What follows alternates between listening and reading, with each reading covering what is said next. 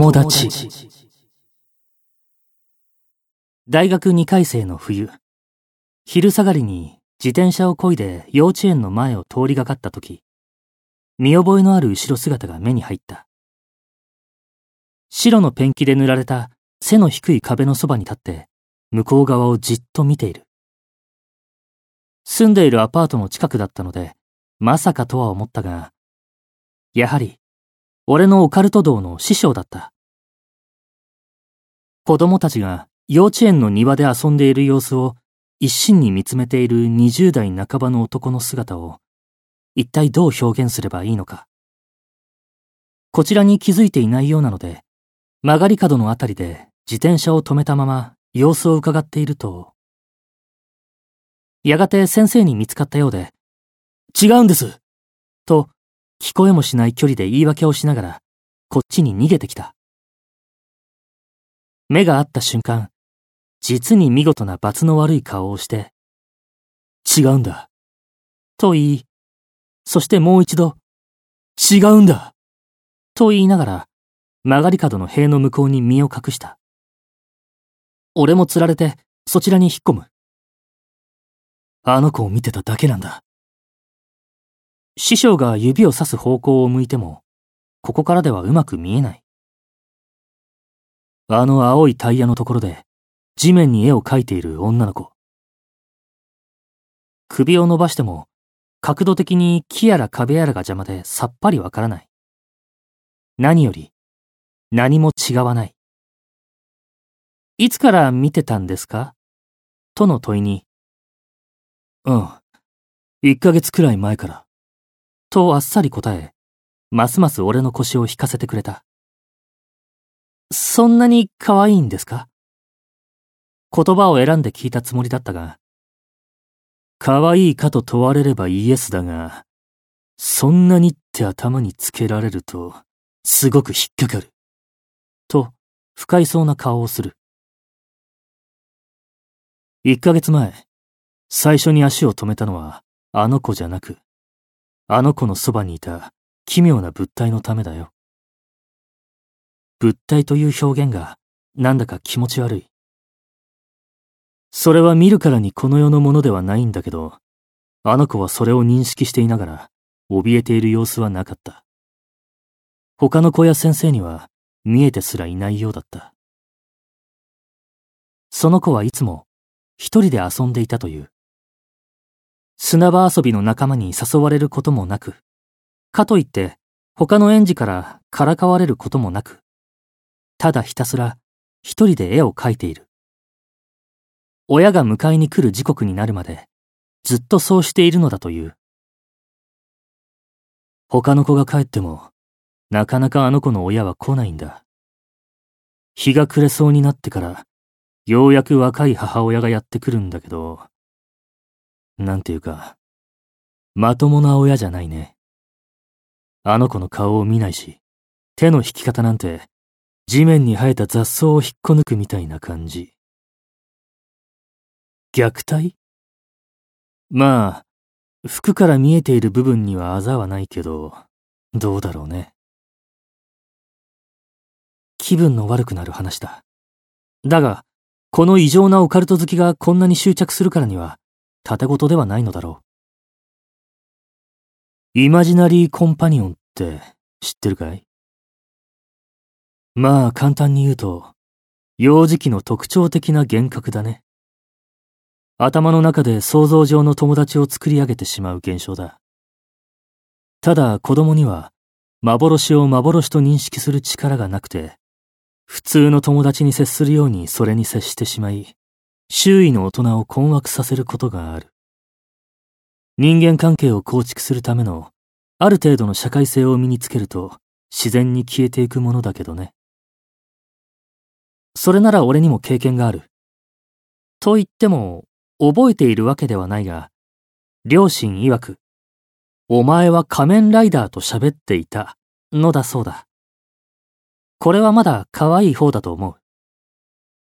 その幻に、ゆうちゃんとかありそうな名前をつけて、誰もいないのに、ゆうちゃんもう帰るって、なんて言われた日には、親は気味が悪いだろう。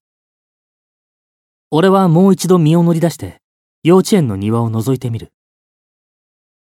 帽子の色で年齢を分けているようだ。青いタイヤのあたりには赤い帽子が見える。赤い帽子は年長組らしい。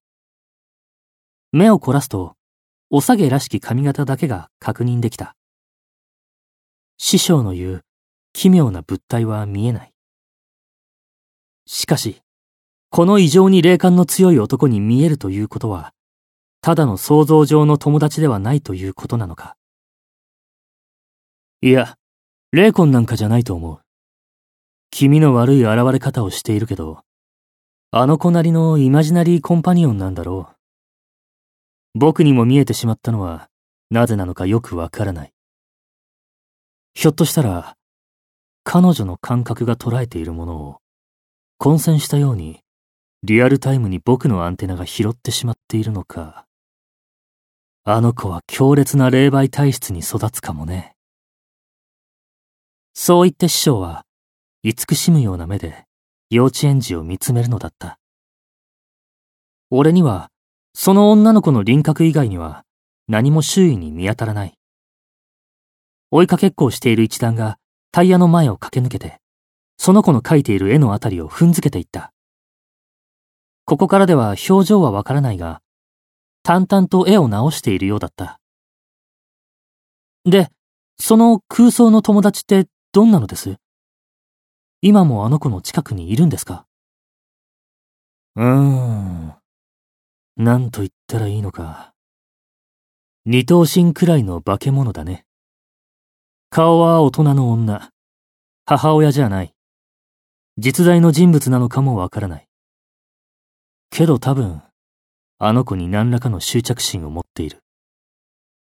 体は紙粘土みたいな、のっぺりした灰色。小さな手足はあるけど、あんまり動きがない。ニコニコ笑ってる。あの子の絵の上で、ゆらゆら揺れている。今、僕らの方を見ている。一瞬にして鳥肌が立った。誰かの視線を確かに感じたからだ。通常は、他の子供が大勢いる場所では、イマジナリーコンパニオンは現れない。本人にとって孤独さを感じる場面で出現するケースが多い。だけどあの子の場合は、幼稚園という空間さえ、極めて個人的なものになってしまっているらしい。今はあの物体に完全に囚われているように見える。一度、迎えに来た母親の後をつけようとしたけど、少し離れたところに高そうな車を止めてあって、無理だった。と師匠は言った。その時、白い壁の向こう側で、エプロン姿の若い先生と、園長先生らしき年配の女性がこちらを指さして、何事か話しているのが目に入った。焦った俺は、とりあえず自転車に飛び乗って逃げた。後から師匠が手を振りながら走ってついてきているのに気がついたが、無視した。部屋の外にいても、テレビがついているのがわかる。音なのか何なのかよくわからないが、とにかくわかる。周囲の人に聞いても、ああ、わかるわかる、と同意してくれるので、多分、俺だけではないはずだ。だからその時も、ただ分かったから分かったとしか言いようがないのだった。幼稚園から逃げ出したその日の夜である。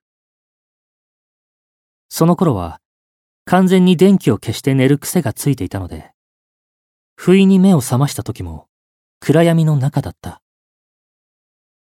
自分の部屋の見慣れた天井がうっすらと見える。ベッドの上、仰向けのまま、半ば夢心地でぼーっとしていると、テレビがついているのに気がついた。部屋の中のテレビではない。薄いドアを隔てた向こうの台所で、どうやらテレビがついているようだ。そちらに目を向けるが、ドアについている小さな小窓の輪郭がかすかにわかる程度で、その小窓の向こうには光さえ見えない。音でもない。光でもない。けれど、テレビがついているのがわかるのである。もちろん、台所にテレビなどない。俺は半覚醒状態のまま、ただただ不思議な気持ちで、ベッドからのそりと起き上がり、ふらふらと手探りでドアに向かった。電気をつけるという発想はなかった。つけたら眩しいだろうなと、寝ぼけた頭で考えたのだと思う。ゆっくりとドアのノブに手をかけ、向こう側へ押し開ける。薄暗闇の中、空中に女の顔が浮かんでいるのが見えた。いや、顔だけではなかった。冗談のような小さな胴体と手足が粘土細工のようにくっついている。それがふわふわと台所のある空間に漂っているのだった。その時、怖いと思ったのかは覚えていない。ただ気がつくと、俺は自分のベッドに戻っており、仰向けのいつもの姿勢で、朝の目覚めを迎えたのだった。夜の出来事を反芻して、鳥肌が立つような気持ち悪さに襲われ、連れてきてしまったんじゃないかと身震いした。朝から師匠の部屋に転がり込んでそのことを話すと、そんなはずはない。と言って笑うのだ。幽霊じゃないんだから。あの女の子の見ている幻を、その子がいない場所で、どうして別の誰かが体験できるって言うんだ。夢でも見たんだろう。師匠はそんな言葉を並べて、俺もだんだんとそんな気になりかけていた。思いつきで、その女の顔が、ある芸能人に似ていることを口にするまでは。それを聞いた途端に師匠の顔つきが変わり、その名前をもう一度俺に確認した。どうやら師匠の見ていた顔と同じ印象を僕が持ったことに納得がいかないらしい。そうか。わかった。師匠はにやりと笑うと説明した。あの幼稚園の女の子も、その芸能人の面影にわずかに似ているらしい。ということはつまり、自分自身とイマジナリーコンパニオンは似ているということだ。女の子は想像上の友達として自己を投影した理想的大人を仕立て上げ、自分を愛さない母親に代わり、いつもそばにいてくれる存在としていたのかもしれない。母親のようにはならないという反発心から、母親とは全く違う大人に成長した自分をイメージして、そして友達としてふさわしい等身にして、そんな仮説をスラスラと口にする師匠に、俺は言った。俺、その子の顔なんて見てないですよ。あんな距離じゃ全然。目が悪いの知ってるでしょ？俺が女の子の顔からその芸能人を連想した、ということを言いたかったらしい師匠は、沈黙した。それからしばらくして、ゆっくりと顔を上げ、真剣な目をして言うのだ。あれがイマジナリーコンパニオンなんかじゃなく、霊的なものだとするなら、お前の部屋に出たってことが、どういうことか分かってるのか。その言葉を聞いた瞬間、おかんが全身を駆け抜けた。あからさまに震え始めた俺を見て、師匠は膝を叩いて言う。よし、なんだかわかんないものは、とりあえずぶっ殺そう。